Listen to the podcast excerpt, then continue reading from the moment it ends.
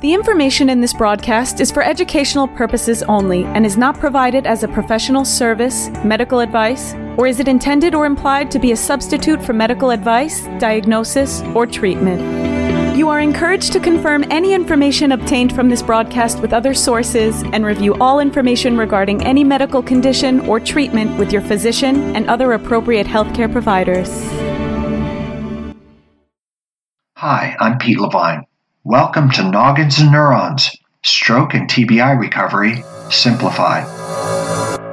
I'm a clinical instructor and clinical researcher. I've co authored dozens of scientific journal articles about brain injury recovery, and I'm also the author of the book Stronger After Stroke. I'm Deborah Battistella, occupational therapist, creator of the OT's Guide to Mirror Therapy, and an OT educator. I have a lot of experience working with survivors. Most of my clinical practice has been in a certified stroke center. Pete and I are especially interested in talking about what rehab, neuroscience, and clinical research all have to say about the brain and recovery. But don't worry, our job is to make this stuff simple. We're here to make it so that everyone, clinicians, clinical students, caregivers, and most importantly, the survivor understands what it takes to leverage their great neuroplastic brain for recovery.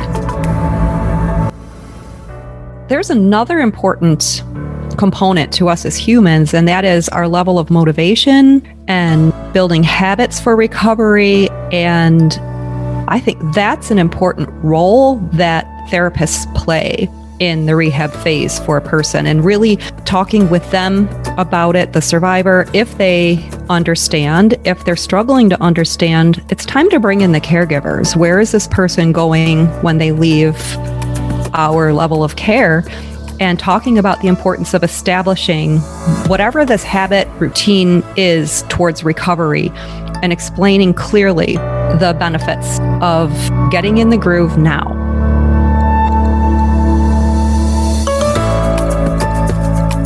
I would like to review the topics that we covered last episode when the, the overarching topic was learned non use. Mm. And within that episode, we were kind of all over the place, but in, in very important ways for helping people understand the difference between stroke and TBI. For example, you clarified that. You described the four phases of stroke recovery as identified by you.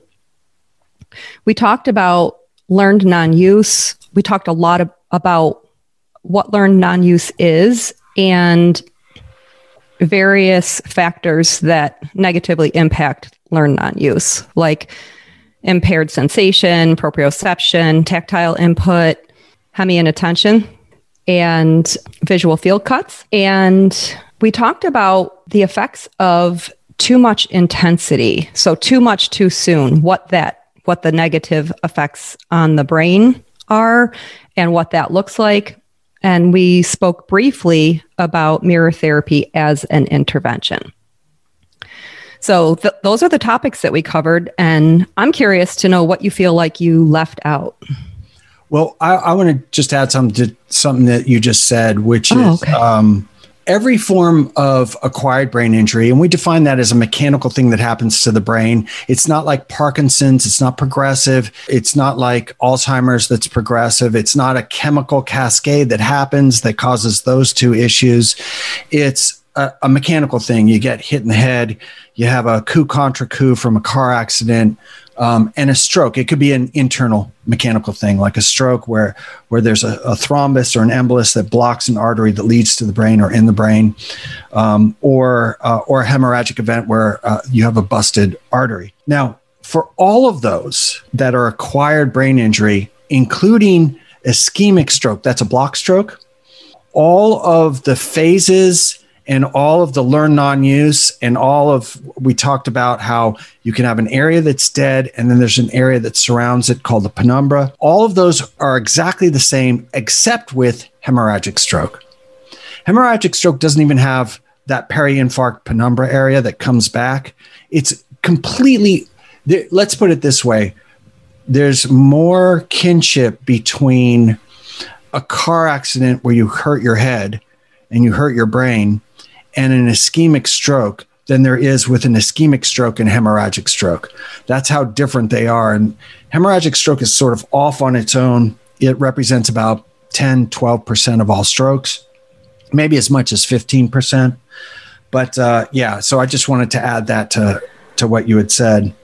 Well, since you added that and you started this conversation, I, are there some down the rabbit hole we go? Yes. Here we go. That's why we're doing this.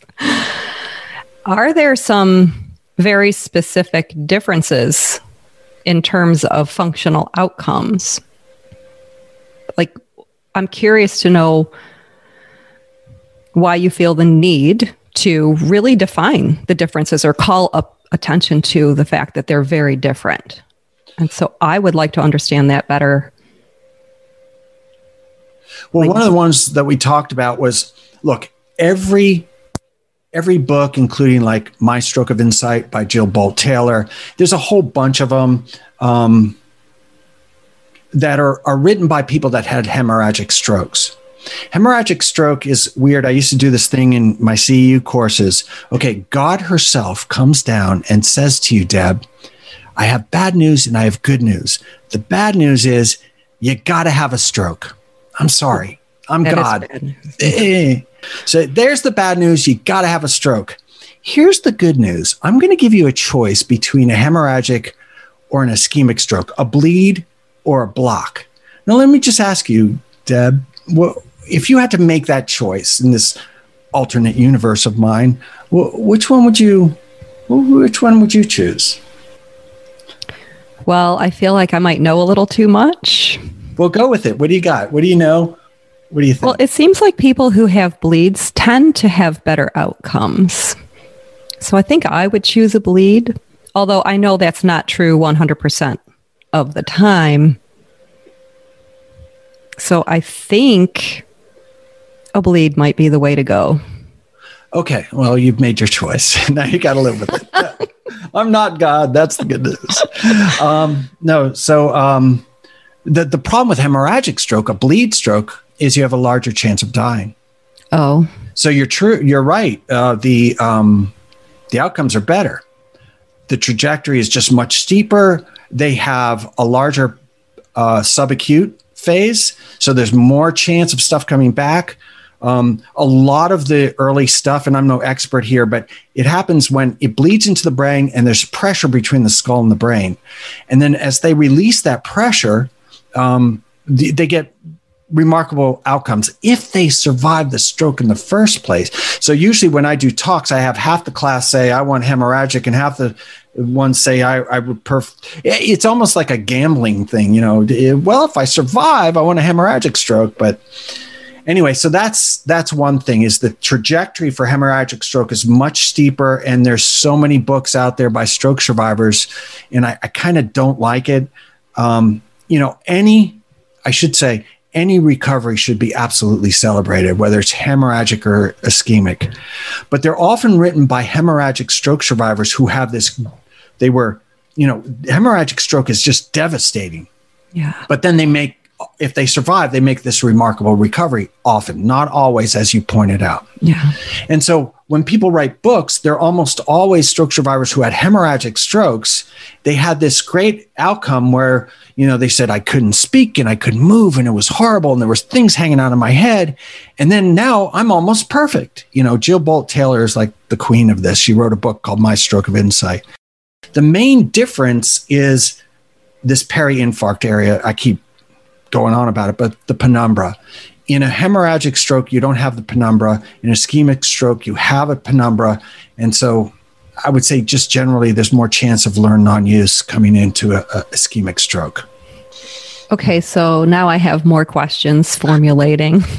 All right, so maybe because we had debated whether this should be a separate episode yeah. of just clarifications, but yeah, maybe. So, what do you got? What's next? Well, if there's no penumbra, are you saying that there's not that area of dead brain tissue? Right. Or it just, it's like every other kind of brain injury, including like a car accident or getting uh, even a gunshot wound has this area that right after the injury, there's a metabolic soup in there. With a stroke, it's often occluded and they, it's not getting the blood it needs. And then there's this swelling that happens in the area, and that keeps that area stunned. Uh, okay. Uh, and we sort of went over this last time. It becomes unstunned once they clear through the uh, clot or there's enough healing that the metabolic soup, the cytokinins and the enzymes and all this garbage that's built up goes out the cerebral spinal fluid and, and gets flushed out in their urine the next day or whatever. That whole aspect of things doesn't happen in hemorrhagic stroke. Now, I'm right on the edge of my pay grade at this point. So I don't want to talk about it. Maybe this will be like clarifications for the clarification episode. But a hemorrhagic stroke does not have a penumbra. And so there's nothing to come back. There's much less chance of learned non use. And when they do come back, they have this much steeper trajectory in a good way of recovery.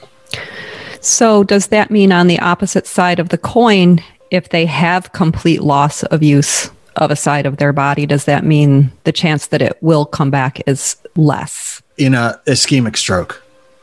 No, in a hemorrhagic stroke. No, we'd expect better recovery all the way mm-hmm. around. So, when there isn't better recovery, do you have an explanation for that? For for hemorrhagic stroke or for any kind of stroke? Hemorrhagic stroke. Um, yeah, I mean, the damage was just so devastating. Okay. Neurons love blood. Yeah. Unless that blood crosses over the blood brain barrier. And the blood brain barrier is a fancy way of saying the endothelium of the arterial wall. So far as I read it, that's the way I look at it. So as soon as it busts open that blood vessel, it bathes the, the neurons in blood and it kills them. Okay. And then there's this cascading effect of dead neurons then create this other metabolic soup that neurons don't like. Neurons love neurons and they love blood unless the blood touches them and the neurons die and then they don't like it so much. So, yeah, I mean, okay. you can have, don't get me wrong, you can have an absolutely devastating hemorrhagic stroke where recovery is is going to be worse than an ischemic stroke. I'm just saying, from a statistical standpoint, you have much larger chance of, of a more full recovery with a hemorrhagic stroke than an ischemic stroke. Thank you. I'm just, I, am thinking of my own experience working in a certified stroke center, seeing you, I'm sure you know that I have seen all levels of infarct. And I know people who work in those types of settings do too. And I think just clarif- if I want clarification, someone else likely wants clarification as well. You know, we did mention that there's an old saying about brain injury. If you've seen one brain injury, you've seen one brain injury. One brain injury. So yeah, yeah. they're gonna. It's a cornucopia of craziness, and it is. You know, it's 100 billion neurons. Oh, I'm sorry. The the the number that really we should talk about when we talk about the number of neurons in the brain is 86 billion. Apparently, that's more accurate, and that's fine. I lo- always liked 100 billion because it was very round, but it's more like 86 billion. There's a quadrillion synapses. There's a ton of stuff going on in the brain. Um, okay. Your brain is unique like literally unique. There's no other brain like yours or mine or anybody else, even if you're an identical twin, because there's the the environmental stuff that happens to your brain. So of course every brain injury is going to be different and it hits different parts of the brain and there's tons of arteries. There's tons of, of blood vessels in the in the brain so it all depends on a million different factors so yeah i mean you know this better than i do when you get into that acute phase you can find all kinds of stuff and all kinds of people that have had all kinds of brain injuries yeah well, thank you for clarifying oh, that. Yeah, absolutely. Woo, off the hook. Okay, so I did have some clarifications, and okay. I learned something really cool that you might be interested in. So I said that the reason that I had written into my uh, second edition of my book, hyperacute, acute, subacute, and chronic, was that it was super important to know when to put the pedal to the metal, when to fight against learn non use, how important the subacute phase was, and all that stuff. And I went to radiological articles because in radiology, there's certain chemical chemicals that are released, some um, neurotrophic factors that are released during different epochs. And so I looked at that stuff, I looked at neurology, and I just came up with this chart that made sense to me. It was hyperacute the first 24 hours, acute the first seven days, subacute seven days to three months. And that was like the really important, you know, get rid of learn non use. Any kind of movement they have, celebrate it and do it. Um, don't let learn non use get in during the subacute phase. And then chronic phase was three months for the rest of their life. Okay.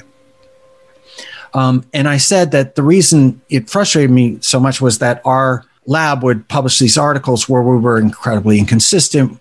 We'd say, oh, we work with subacute stroke survivors in this study, seven days to three months. The next study would be, we work with subacute stroke survivors, and it was within the first year. What I didn't mention was it wasn't just our lab making this mistake. Everybody was making this mistake. And to this day, you still find this incredible inconsistency with that. The other thing that I just found out, though, there was an article that we'll put in the show notes. It was called. It was from the International Journal of Stroke, and I'll tell you the organization that did it in just a second. In 2017, came out with a chart. It's the first one that I was aware of, and it said hyperacute, just like my book said.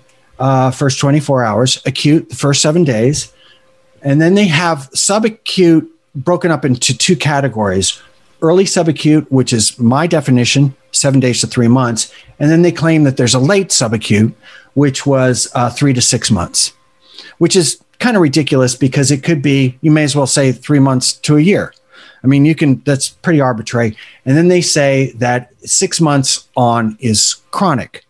Here's the problem this organization that did it was called the National Health and Medical Research Council and they are Australian. They were established in 1926, a year before my dad was born. And um, it's this big Australian government agency.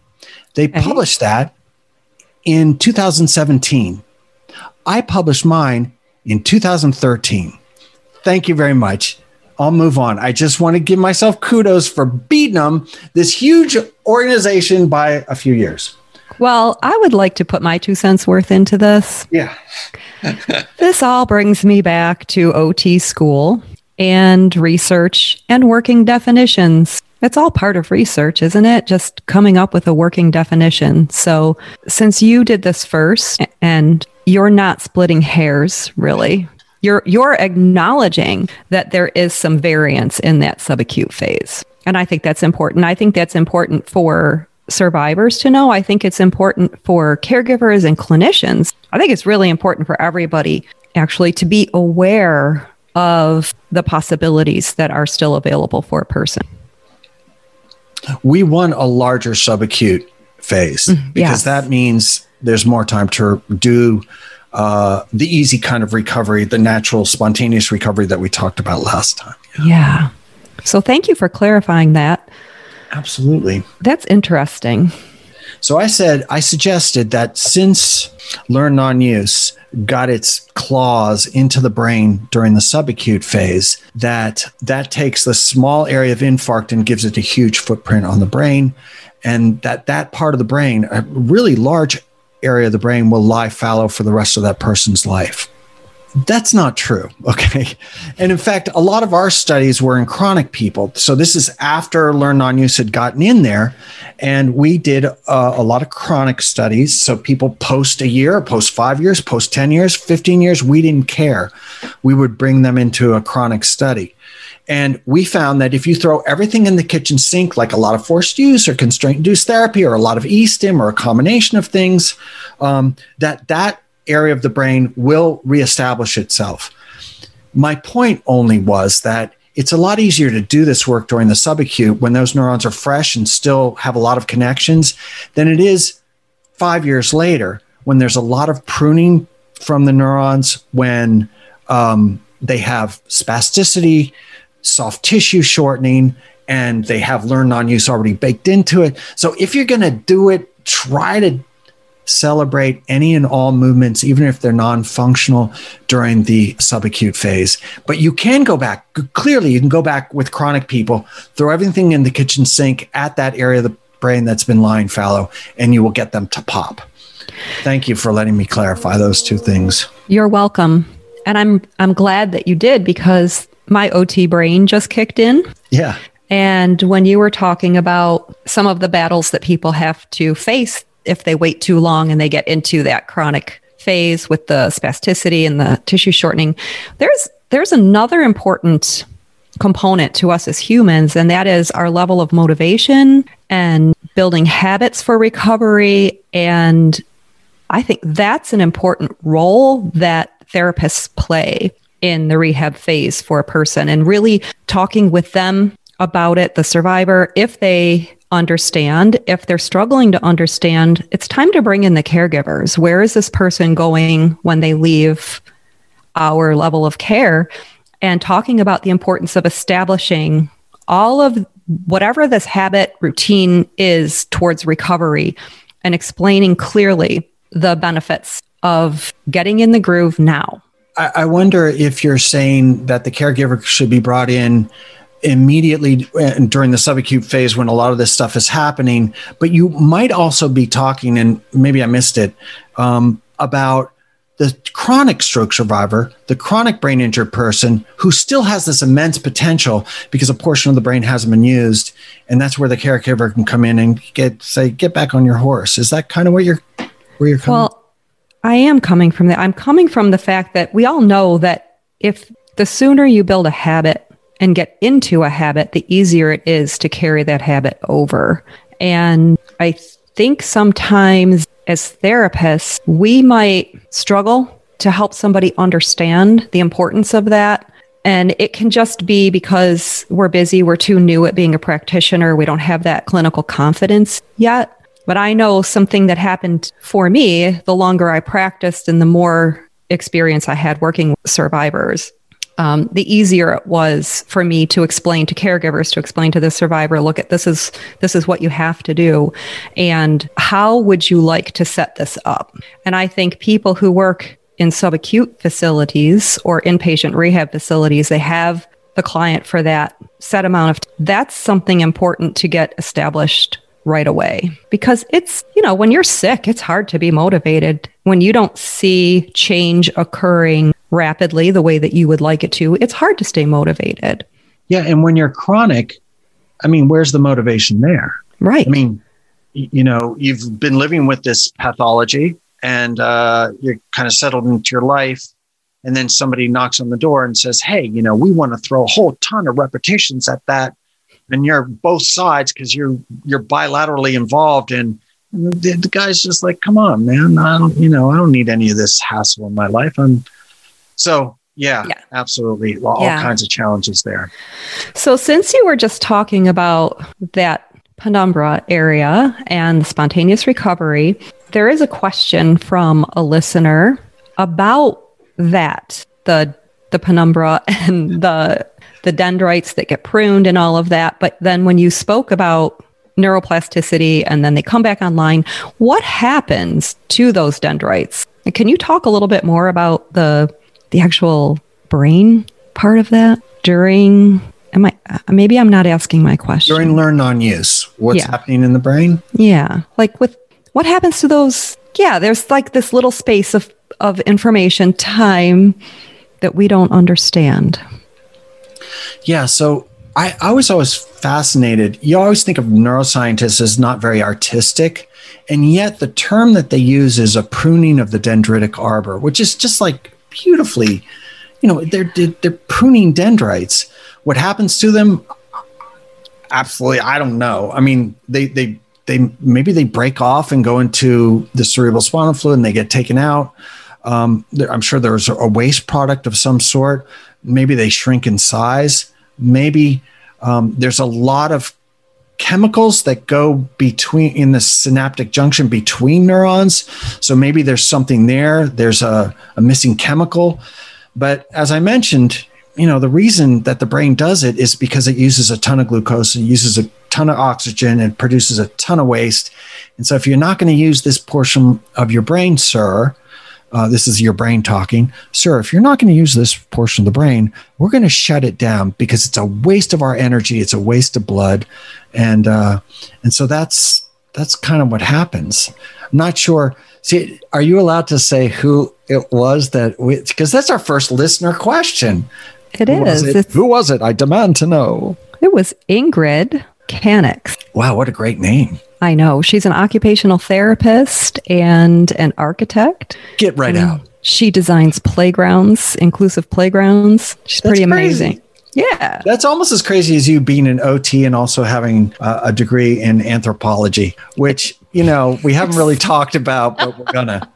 There's so much crazy stuff going on around here. There's some crazy stuff. I have a degree in communication, and uh, by the end of this episode, you might think I need to give that one back. But uh, can if we're going to call it an episode, let me just introduce your book then as well. Oh, you're gonna introduce the book on the, this this episode?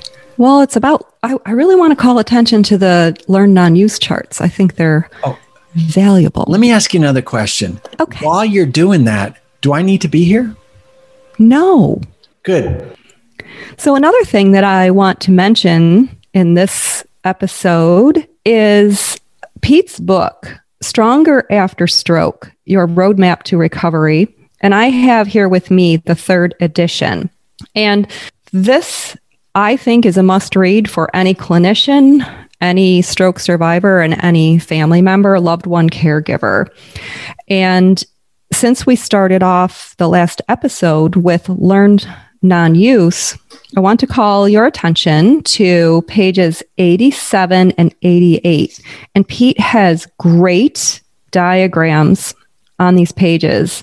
He's got a diagram of how learned non use occurs. And then there's another diagram that explains how to reverse learned non use. And it's just, I think diagrams make everything a little bit more easy to understand. So that's Stronger After Stroke Your Roadmap to Recovery by Peter G. Levine. Okay, Deb, thanks so much for plugging my book. I appreciate it. Oh, yeah. Thank you so much for listening to this episode. We appreciate your support and would love to hear from you. Ask us questions and share your thoughts by email at nogginsandneurons at gmail.com. That's noggins, the word and spelled out, neurons at gmail.com. If you like what you heard, please share this podcast with others you think will benefit. Also, be sure to subscribe and leave us a review. We'll catch you next time on Noggins and Neurons Stroke and TBI Recovery Simplified.